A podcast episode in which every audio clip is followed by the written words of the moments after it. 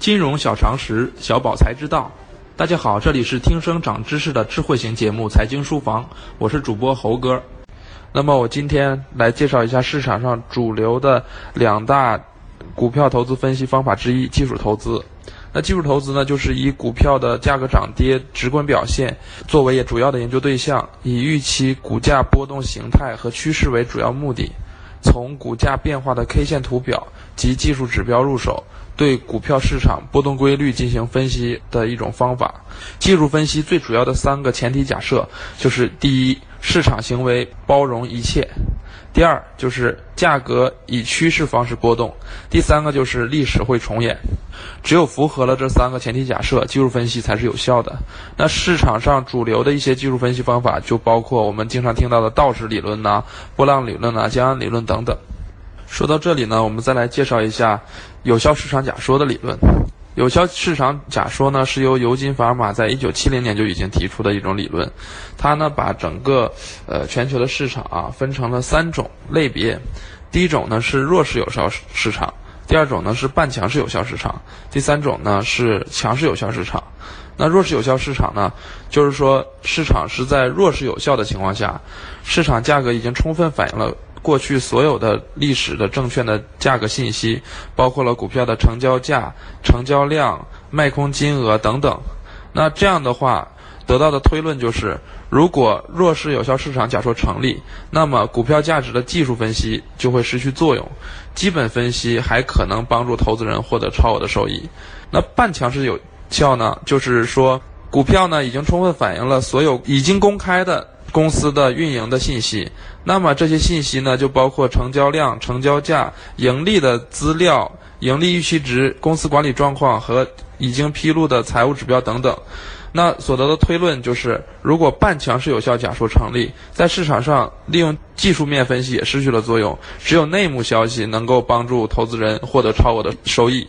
强势有效市场假说呢，就是说这个市场已经充分反映了关于公司所有的信息，包括公开的和未公开的。那在这种情况下，没有任何一种投资方法能够帮助投资人获得超额的收益，即使基金和有内幕的消息者也是一样的。现实情况中呢，基本上一些发达国家他们的市场是介于弱弱势有效到半强势有效之间的，有很多可能就是半强势有效的市场。那作为这个发展中国家的市场呢，主要是以弱势有效甚至不到弱势有效为主。中国的市场呢，基于历史的经验来看呢，它可能还是一个未达到弱势有效到弱势有效市场的这样这么一个阶段。所以说呢，在过往的一段时间里边，技术分析还是能够帮助投资者去获得一些收益的。再加上呢，进行技术分析的一些历史数据是非常容易获得的。所以说，广泛的投资者，尤其是散户投资者，呃，是非常喜欢和重视技术分析这种手段的。那么，基于刚才的定义呢，我们可以看到，技术分析是着重于分析股票价格的波动规律。最关注的因素呢，就是股票的供需表现、市场的价格以及交易数量等。所以，技术分析呢更适合于帮助投资者来进行短期性质的交易，来选择适当的交易时机和操作方法。一套完整的技术分析或者一个成熟的技术投资者，基本上在分析中要包括四个概念，就是量价时空的概念。具体的技术分析的分析方式呢有很多类，那我们一个一个的跟大家介绍一下。第一种呢是指标类。那指标类呢，就是根据价量的历史资料啊，通过建立一个数学模型，给出数学的计算公式，得到一个体现金融市场某个方面内在实质的指标。那这个指标呢，基本上反映的内容多是无法从行情报价中直接看到的。那么我们就可以利用它来指导我们的操作行为。常见的指标呢，有相对强弱指标 RSI，随机指标 KDJ。趋向指标 DMI，平滑异同移动平均线 MACD，能量潮 OBV，心理线怪离率等等。这种指标呢，通常在某些市场上主流的交易软件里边是非常容易得到的，所以很多投资者呢，直接就拿它来作为一个投资的指导原则。但是在这里，我想着重强调的就是，啊，这一类指标呢，呃，非常敏感，而且极易受到呃市场主力的一个操纵。所以说，大家千万不能拿这个指标作为唯一的一个判断标准，它只能是结合其他多项指标一起来做一个辅助性的判断。那么第二类呢，就是切线类。切线类是按一定的方法和原则，在根据价格数据所描绘的图表中画出一条直线，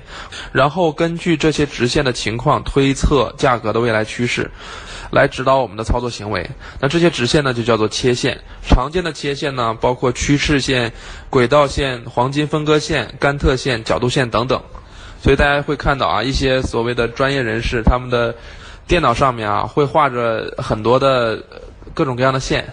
啊，看起来非常的复杂啊。这种就是所谓的切线，这些切线确实能为我们的股票投资做一些指导。那么下一个呢，就是形态类的指标。那形态类呢，是根据股票价格图表在过去一段时间走过的轨迹形态来预测价格未来的趋势的方法。从价格轨迹的形态中，我们可以推测出证券市场处于一个什么样的大环境中，由此呢来做一些投资的指导。那我们主要会分析的一些形态呢，包括 M 头、W 底、头肩顶、头肩底等十几种。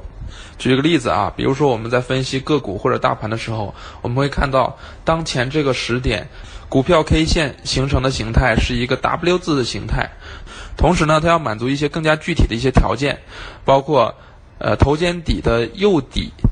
就是 W 这个字母右侧的最低处，它是要高于左边的最低处的。那这样的话呢，未来会有一个趋势向上的阶段。那如果这个时候 W 的最后一个呃上行的过程没有完成，就是一个比较好的投资时点。那么下一种类型呢，就是 K 线类的指标。K 线类的指标呢，就是投资者呢通过观察若干天的 K 线的组合的情况，来推测金融市场中多空双方力量的一个对比，从而来判断呃这只股票或者是整个股票市场它的一个走势。通常情况下呢，我们来分析这个 K 线图的组合，一般是从两天到十几天不等啊这样的的一个区间。比如说我们经常听到的或者说熟悉的像红三兵。啊，也就是说，三根小阳线组合在一起，就代表着未来上涨的概率的增加。那么，除了这个以外，还有各种各样的名字，比如说出水芙蓉啊、啊早晨之星啊等等等等。我们在这里就不赘述了。那么，我们下面再来说说波浪类的指标。那波浪理论呢，是把价格的上下波动和不同时期的持续上涨下跌，看成是波浪的上下起伏，认为价格波动遵循波浪起伏的规律。数清楚了各个浪，就能准确的预见到跌势已接近尾声，牛市即将来临。比如说我们经常听到的啊，就是说现在的市场是一个一浪还是三浪还是五浪的这么一个阶段。那通常来说呢，一浪是呃起势的起点，经过小幅的上涨之后呢，会迎接来二浪，二浪是一个调整期。那么一个三浪就是一个主升浪，这个浪一定会很大，啊，也就是说股票价格的涨幅一定会很高，然后会经历四浪啊一个。调整调整之后呢，会进入到五浪的阶段。那么基本上到了五浪，就是一波涨势的结束了。波浪理论相比较于其他的技术分析流派，最大的区别就是能提前很长时间预计到行情的底和顶，而别的流派呢，往往都是要等到新的趋势已经确立之后才能看到。这也是波浪理论的一个优势。那么波浪理论呢，它有也有它的劣势，因为从历史情况来看，呃，我们很难分析或者是判断明确哪一个是。其中的一浪、二浪、三浪、四浪、五浪，因为每一个大的波动里边都蕴含着无数个小的波动，你有的时候是无法判断哪一个波动才是真正的那个波动。所以说，事后来说，我们拿